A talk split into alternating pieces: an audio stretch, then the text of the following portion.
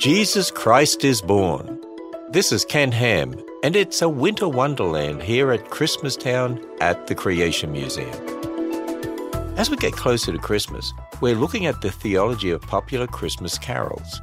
Now, today's is Go Tell It on the Mountain.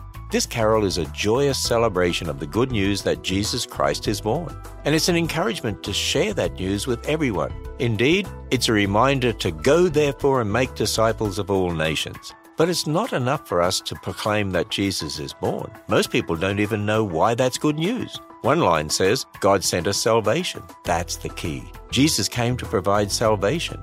And that means we need to tell everyone everywhere the bad news of their sin, but the good news of the Savior.